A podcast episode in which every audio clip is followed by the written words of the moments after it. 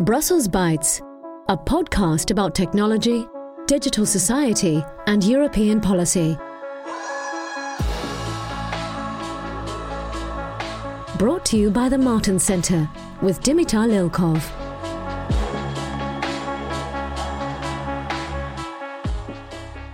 Dear friends, welcome back to Brussels Bytes.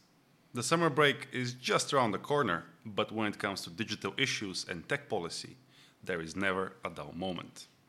The European Commission is keeping many people busy with a flurry of proposals and initiatives for the digital domain.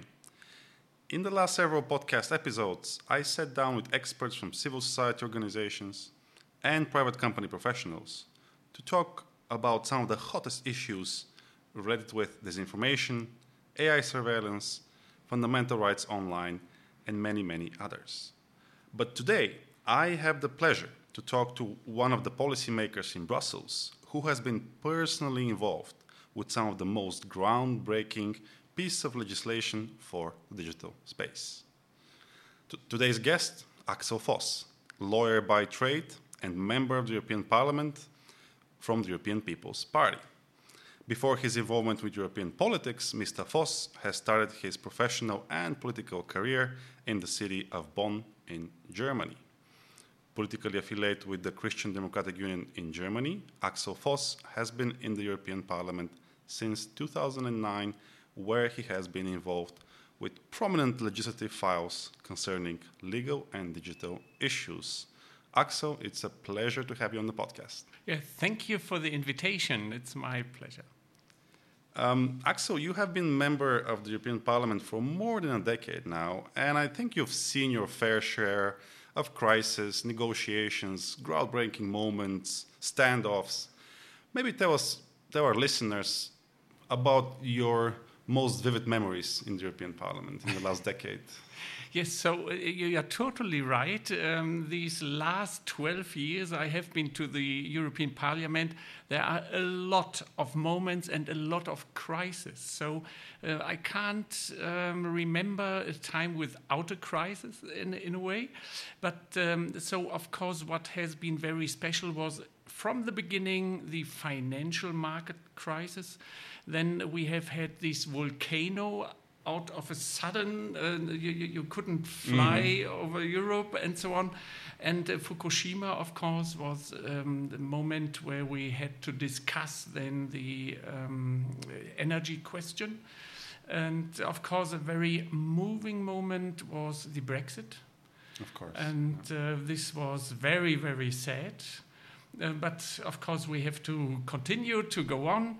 And, uh, all, of course, the migration uh, situation in two thousand fifteen, two thousand sixteen was something what was really going into the deep of all our structures and opinions and so on. So this has been uh, moments um, where I considered at the beginning never will appear.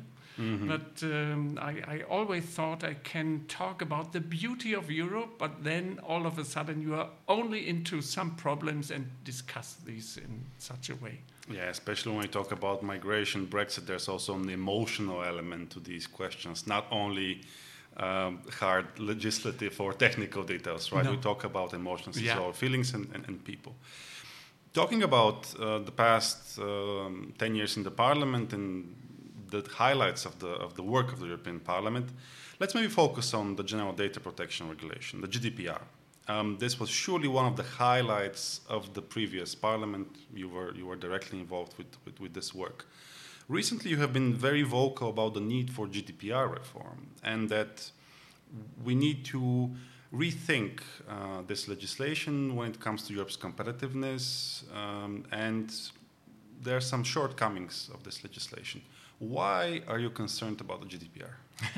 So, just uh, to confirm, the G D P R is really a kind of a cornerstone of the digital world and legislation, and it's very important. But I still think that we have to improve the G D P R regarding the upcoming developments, the innovation, what we are seeing.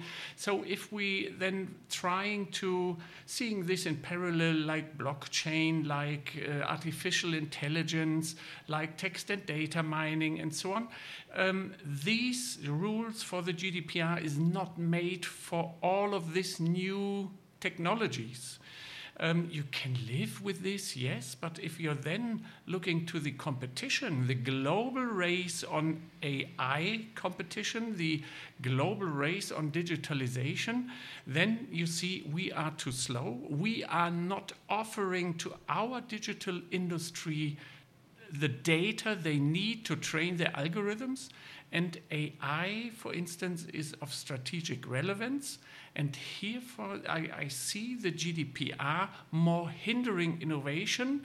And of course, you can say it, it's not only the rule, it might be also the application, how we are applying to the G D P R.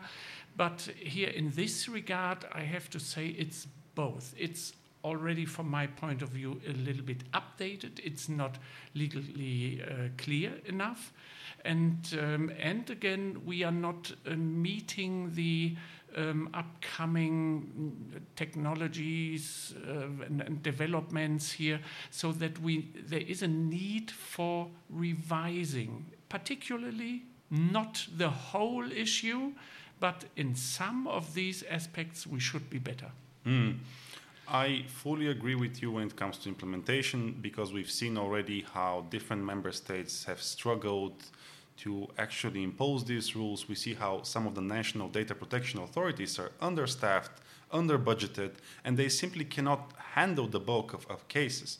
Uh, so here, I'm, I, I fully agree. But some people might say, well, wait, if we open up the G D P R text now, does this mean that we will break and lower the privacy safeguards we have for European citizens? Isn't this a potential problem if we revise the text, if we also lower this protection?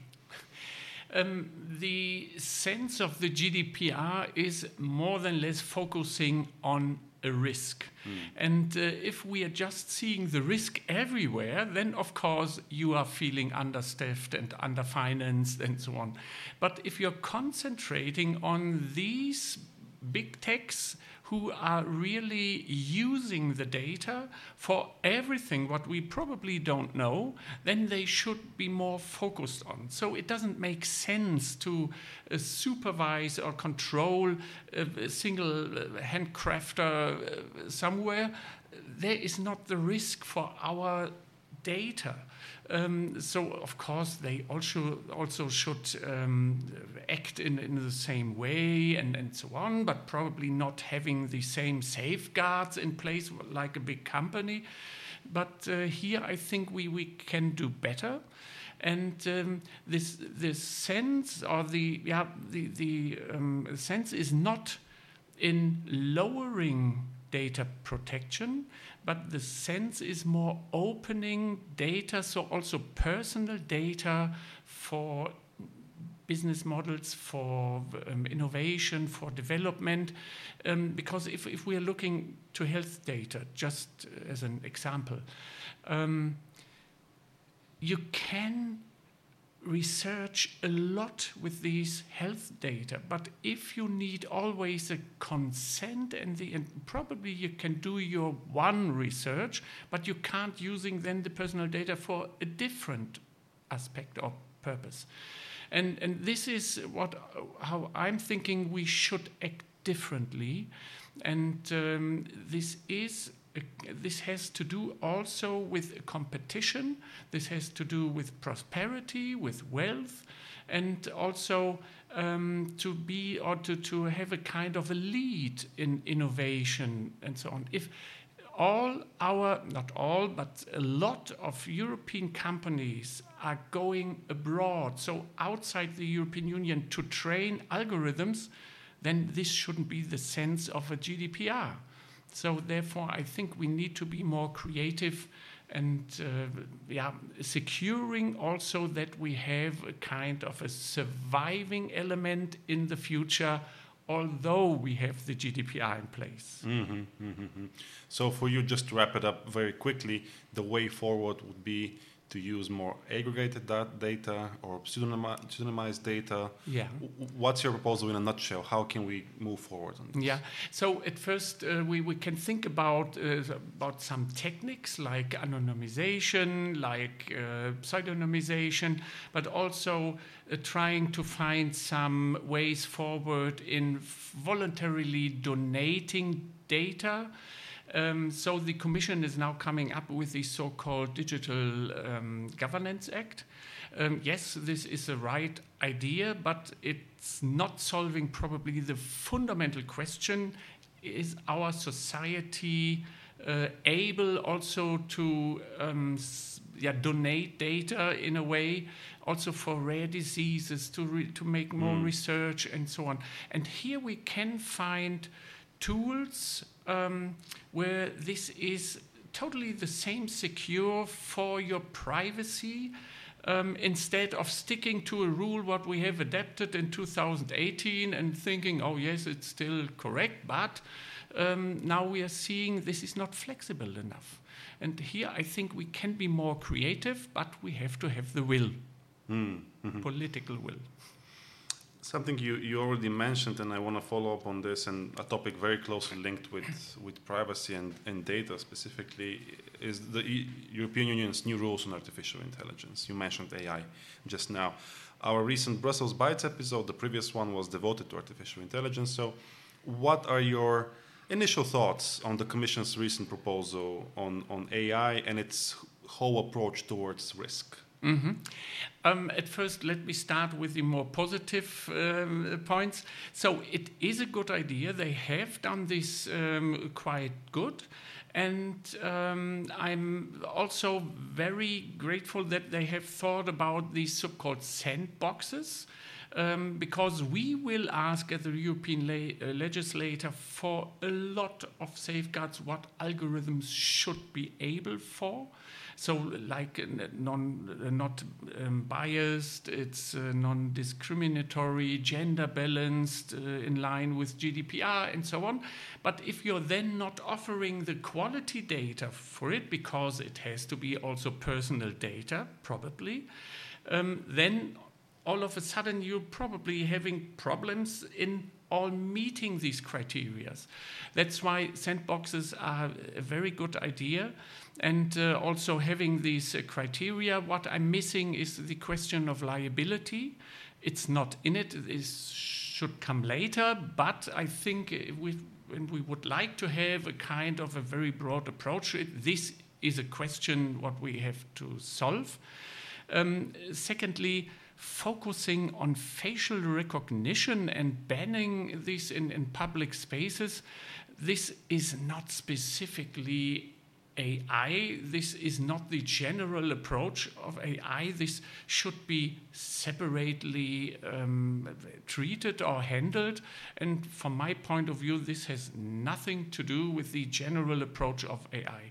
So I would separate these. Of course, we have to think about how also to regulate uh, facial recognition, but not in a general approach of A I.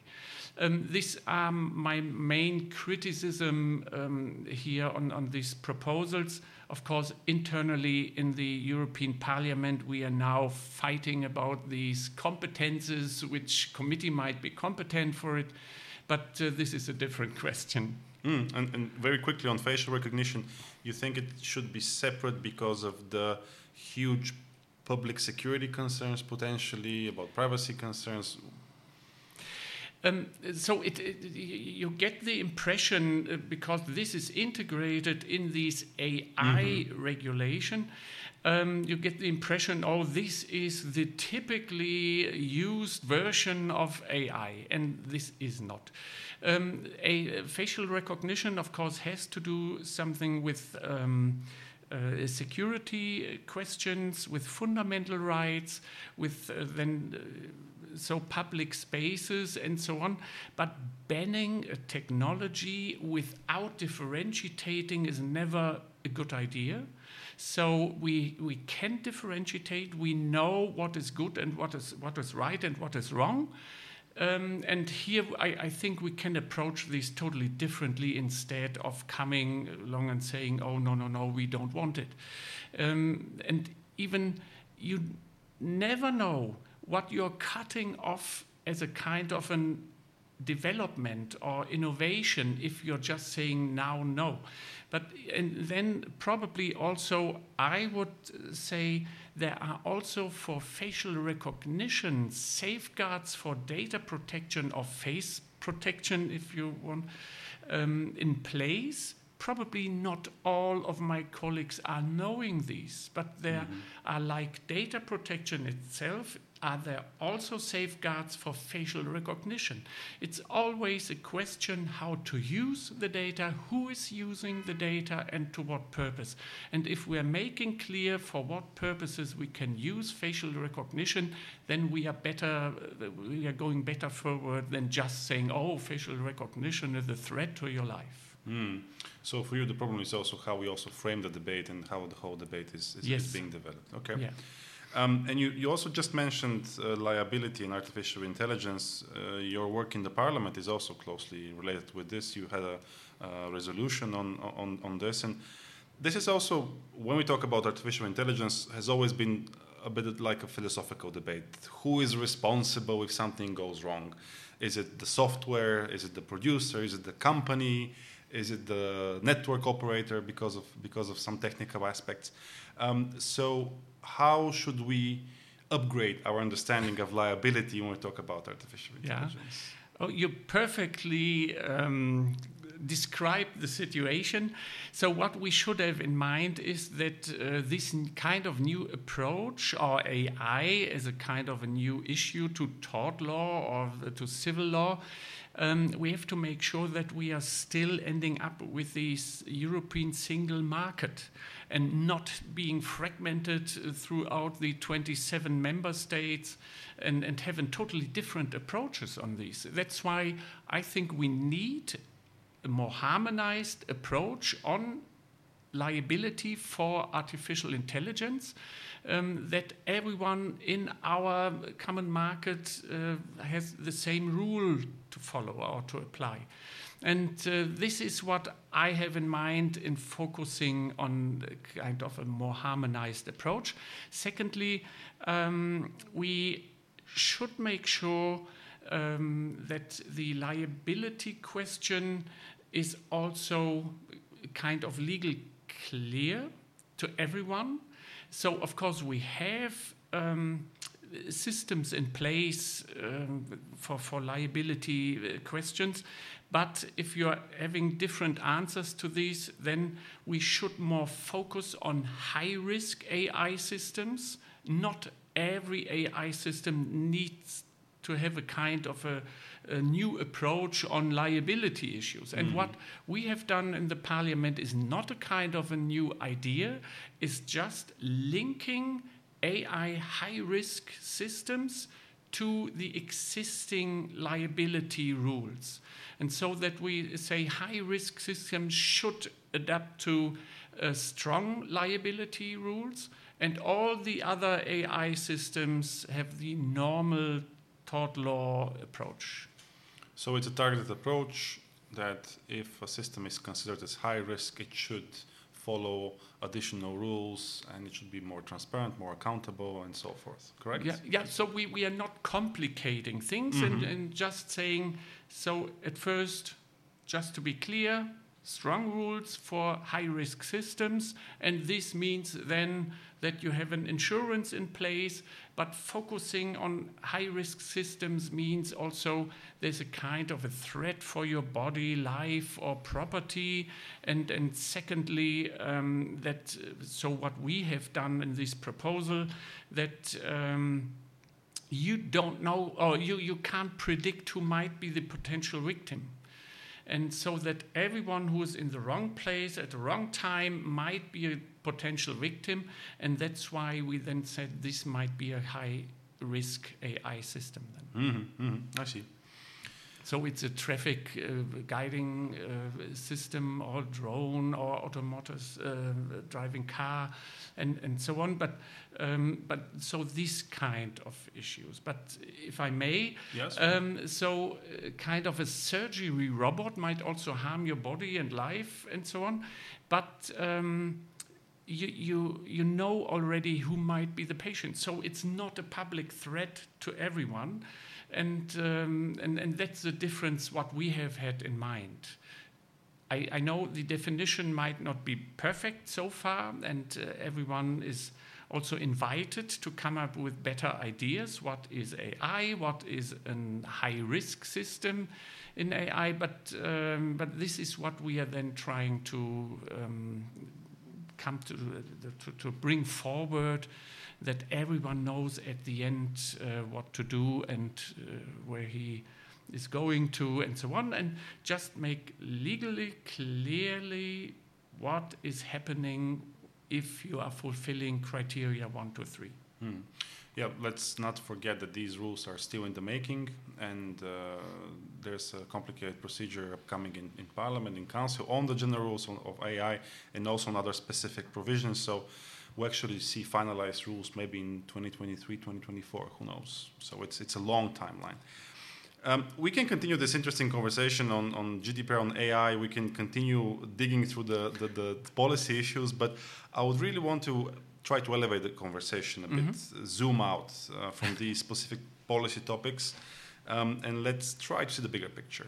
Uh, last year in twenty twenty, you came out with your own personal digital manifesto, Um, for digital sovereignty and geopolitical competitiveness. Uh, it was a very interesting document, uh, an ambitious one, as I uh, might add. Um, what are the main points you'd like to stress when we talk about digital sovereignty, let's say? Uh, it's a buzzword in Brussels in the mm-hmm. last months mm-hmm. or years, and what's your specific take on this, and how can Europe be more ambitious and more competitive globally, mm-hmm. digitally?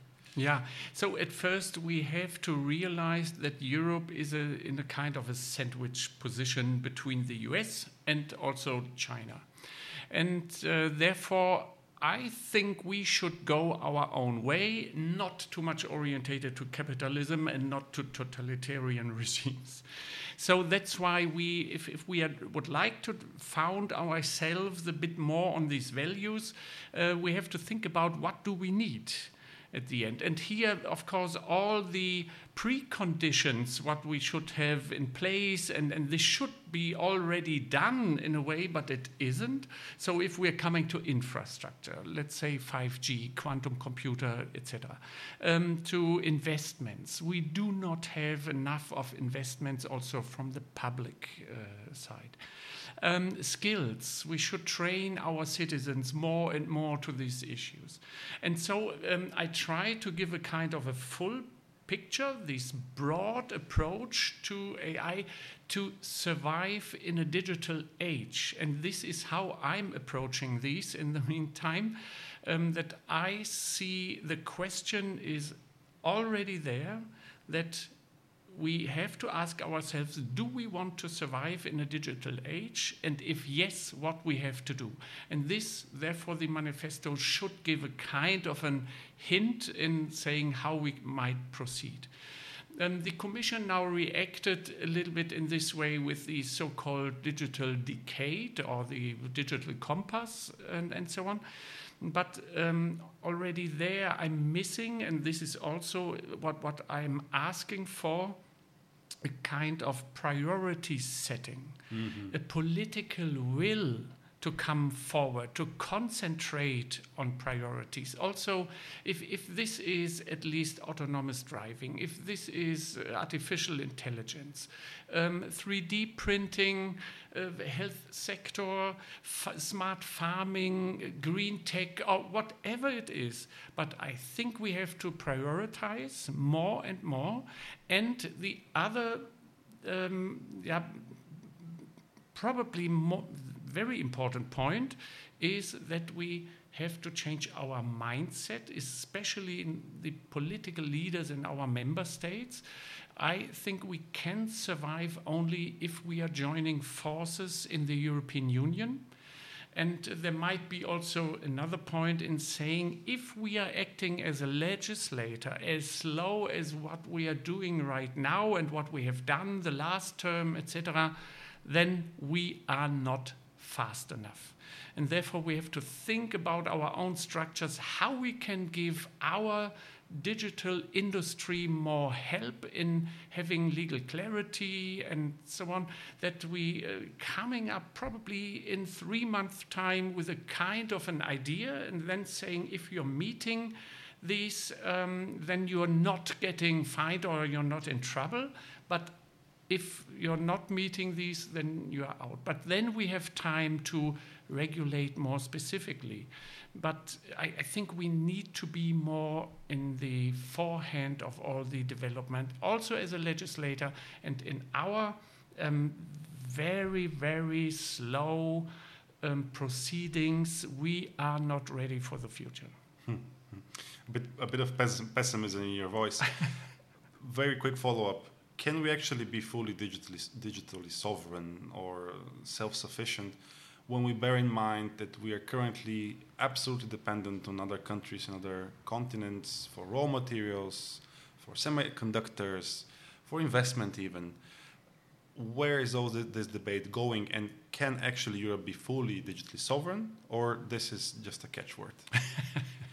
No, uh, let's say in, in this way, we can be more digital sovereign if we are really serious, have the will to do so. And uh, not just saying these and then um, there's um, nothing as a kind of a follow-up.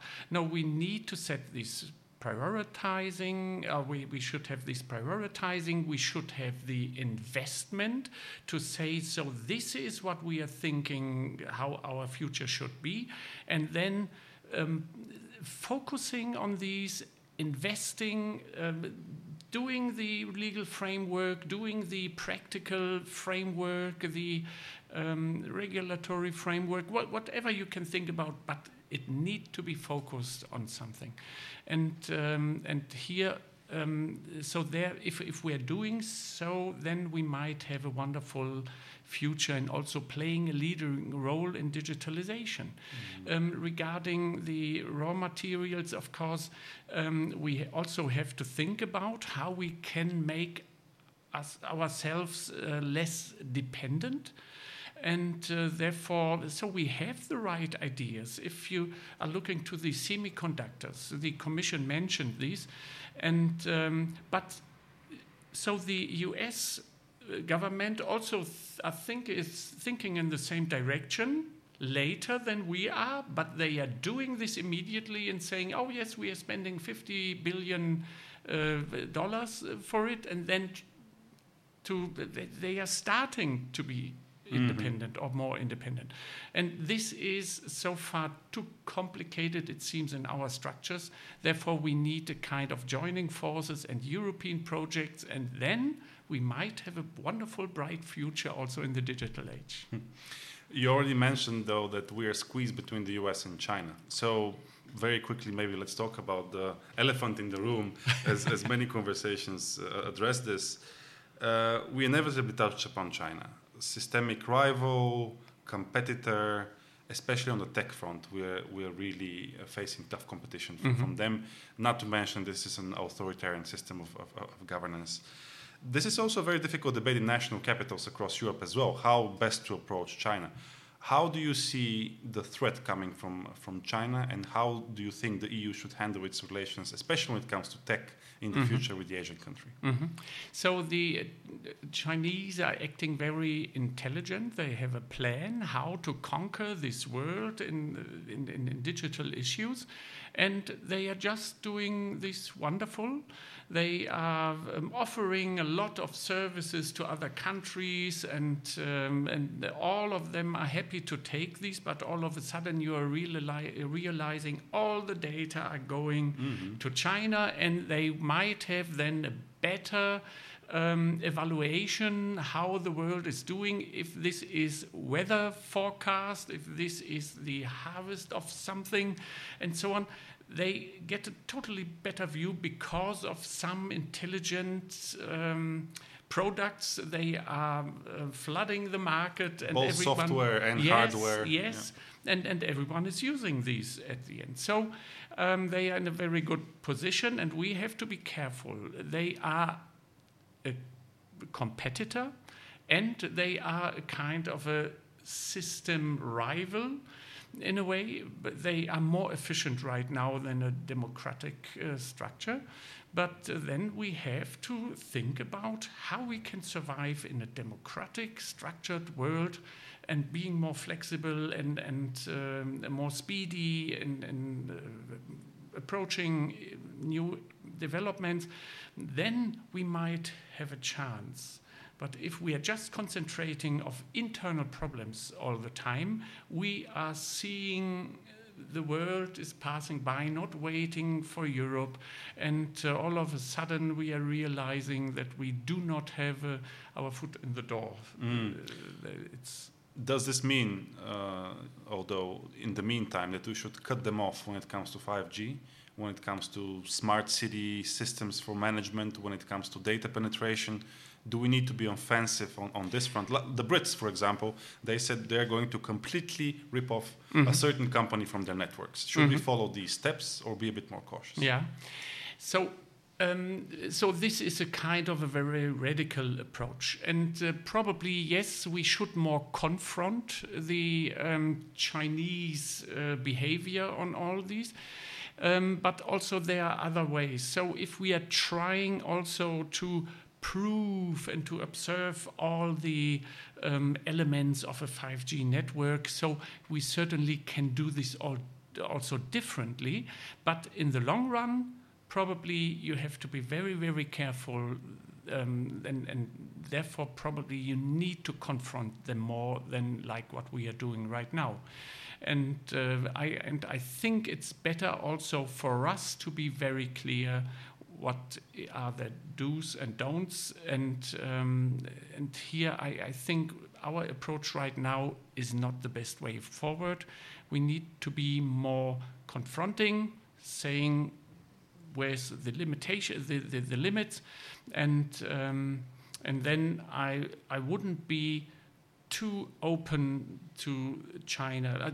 Of course, this is not only the digital market, so the Silk Road question is also something we have to approach in a community as a European mm-hmm. Union. Um, if we are not doing so, then we are lost. They understand how to um, get one or two or whatever member state on board and uh, spoiling them a little bit, and then all of a sudden we are um, splitted. And uh, this is what I think our political leaders should more have in focus. And uh, in, in these digital terms, of course, it's much more Um, intensive than in, in the um, other economy. But um, here we have to be more um, focused on these, and probably in the long run, or not, not probably not in the short run, but in, in the long run we have to say, no, we do not want your elements in our infrastructure. We can't be sure that you are not spying on us. Absolutely. A collective, a more assertive approach from Europe towards China, maybe is the, the way forward for actual digital sovereignty yes, in the future. Yes. So you, you have to see the competition in uh, two layers. So at first we have the Western and the, the Asian approach. So um, here pro- we need the U S. And on, on the lower level, we have a competition between the U S and the European market. So it's not easy to find a solution, but we need to be very sure regarding security, um, spying, and so on, that we make sure, so no, we do not want your elements in our infrastructure. Absolutely. I, I think yeah. that the important thing to communicate to, to citizens and experts as well is that here we are even talking about national security yeah. implications. We're yeah. not talking only about human rights in China, only about trade. We're talking about our own uh, national security and, and, and personal perseverance and, and, and digital integrity um, when it comes to China. Um, I've been talking with Axel Voss about sovereignty, about policy, about making sure that Europe moves forward and, and builds builds a better future, as, as Mister Voss said. Um, thanks so much for listening. Um, tune in again to Brussels Bytes. Hopefully we'll be back very shortly. Thanks a lot. That was today's episode of Brussels Bytes. Follow us on SoundCloud for more.